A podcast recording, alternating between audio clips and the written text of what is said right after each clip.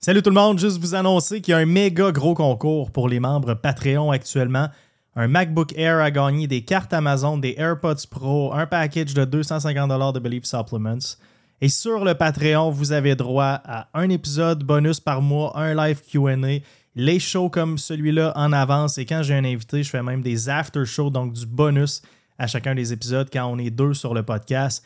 Et aujourd'hui, L'épisode 137, je vous mets un preview. C'est une lettre ouverte que je me suis écrit à Julien 2013-2014 qui commençait FETADEC, qui avait beaucoup de problèmes financiers, qui était seul en entrepreneuriat. Et je pense que c'est un épisode qui va parler à beaucoup d'entre vous parce que selon tous mes sondages, plus de 90% de mon audience fait moins de 100 000 de revenus brut par mois en entreprise. Donc, c'est des conseils qui vont sans aucun doute parler à la plupart d'entre vous. Donc, j'espère que vous allez adorer cet épisode-là. Ça a été enregistré au Saddle Dome de Calgary, une méga grosse arena. J'étais tout seul ou presque là-dedans. Tout résonne en béton. Il y a de l'écho pas possible. Ça a été filmé avec des iPhones puis des micro papillons DJI qui d'ailleurs font un très bon travail pour l'environnement dans lequel on les a utilisés. C'est sûr que Tommy a travaillé très fort à l'édit audio. On a fait qu'est-ce qu'on a pu, gang. Ça n'a pas été enregistré en studio. Mais pour vrai, la scène était extraordinaire. D'ailleurs, l'épisode va être euh, disponible sur YouTube. Vous allez pouvoir voir où j'ai enregistré euh, dans le stade. C'était euh, complètement magique pour moi de faire une espèce de, full circle. Hein. Moi qui, qui, aurais toujours rêvé quand j'étais tout jeune, mes parents n'avaient pas les sous pour, pour m'envoyer dans les ligues de hockey. Mais me laisser jouer, on n'avait pas de sport études, etc. Donc, euh, ça, a été toujours mon rêve. Hein. Encore aujourd'hui, je vois du hockey mineur, puis je comme, ils sont tellement chanceux, puis j'espère qu'ils sont reconnaissants de cette chance-là qu'ils ont. Donc, pour moi, c'était vraiment un moment full circle d'être là, puis d'enregistrer un podcast, puis parler d'entrepreneuriat, puis de voir tout le chemin. En plus, à un moment donné, pendant que j'enregistre, on le voit sur YouTube, les gars commencent à shooter derrière moi. Donc, tu sais, on, voit Joe avec, avec les, les, gars de caméra faire, faire le travail pour Believe et tout, puis je trouvais ça extraordinaire comme moment. Bref, vous allez voir sur YouTube la semaine prochaine. Et le podcast continue d'être gratuit. Ça ne change absolument rien. Pour ceux qui tripent sur le podcast, c'est trois épisodes gratuits par mois. Il n'y a rien qui change. C'est juste que les membres Patreon ont une semaine d'avance sur tout le monde.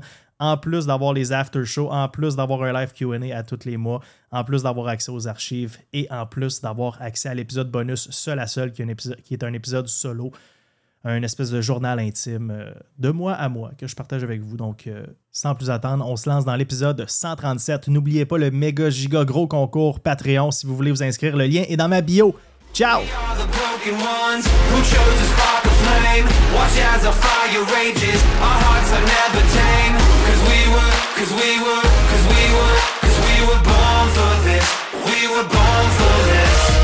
En direct du Saddle Dome aujourd'hui à Calgary, les amis. On shoot avec Jonathan Huberdeau. Les gars sont dans le vestiaire actuellement, sont en train de faire les shots de vestiaire.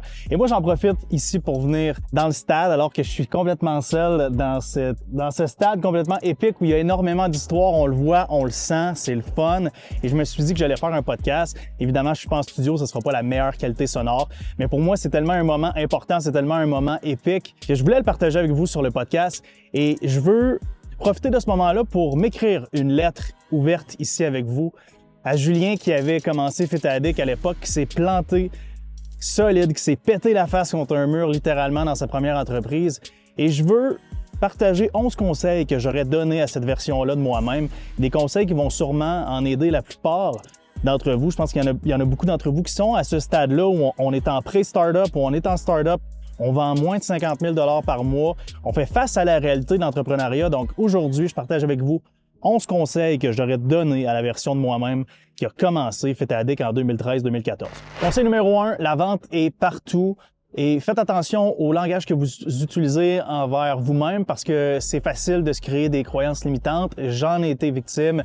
J'ai passé mon temps à me dire et ça jusqu'à quelques, années derrière moi, que la vente était pas pour moi. La vente, c'était pas mon truc. Et en réalité, la seule chose qui était vraie là-dedans, c'est que la vente au retail, quand j'ai commencé, ce n'était pas mon truc. Donc, il faut faire attention au langage qu'on utilise envers soi-même et ne pas se limiter à qu'est-ce que l'on imagine pour soi et qu'est-ce que l'on connaît d'un mot en particulier.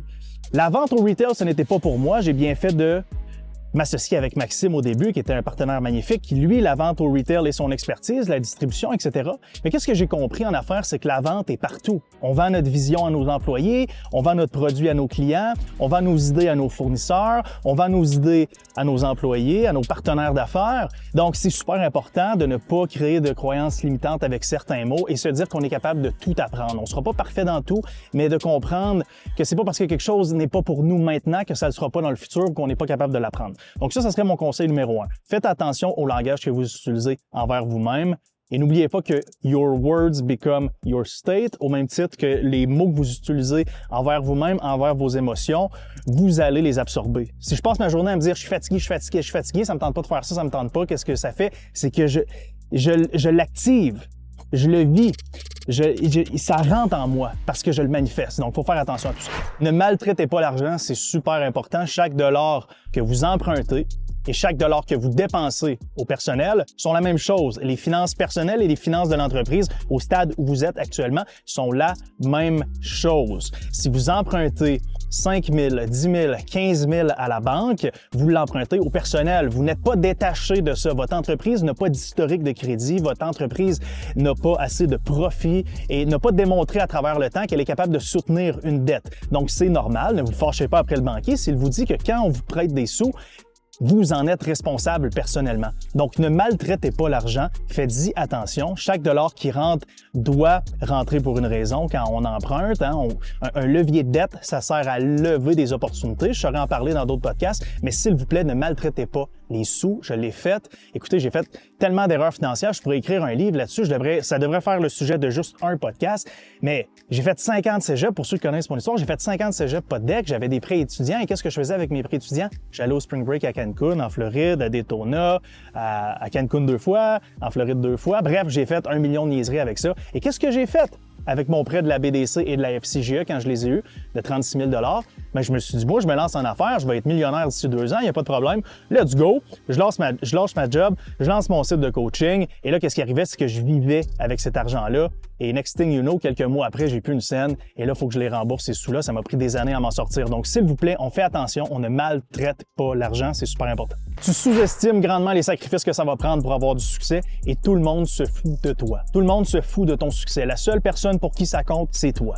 Les personnes autour de toi veulent, pour eux, la meilleure version de toi-même, mais selon leurs lunettes de la vie à eux. Jamais mes parents se sont imaginés et jamais je crois que mes parents, et là je vais demander à mon père sur le podcast quand je vais l'inviter, jamais je crois que mes parents se sont dit j'espère que Julien, va être millionnaire un jour, j'espère que Julien va bâtir une entreprise où il va avoir des partnerships, il va se ramasser dans un stade de la NHL pour tourner des vidéos. Jamais c'est impossible.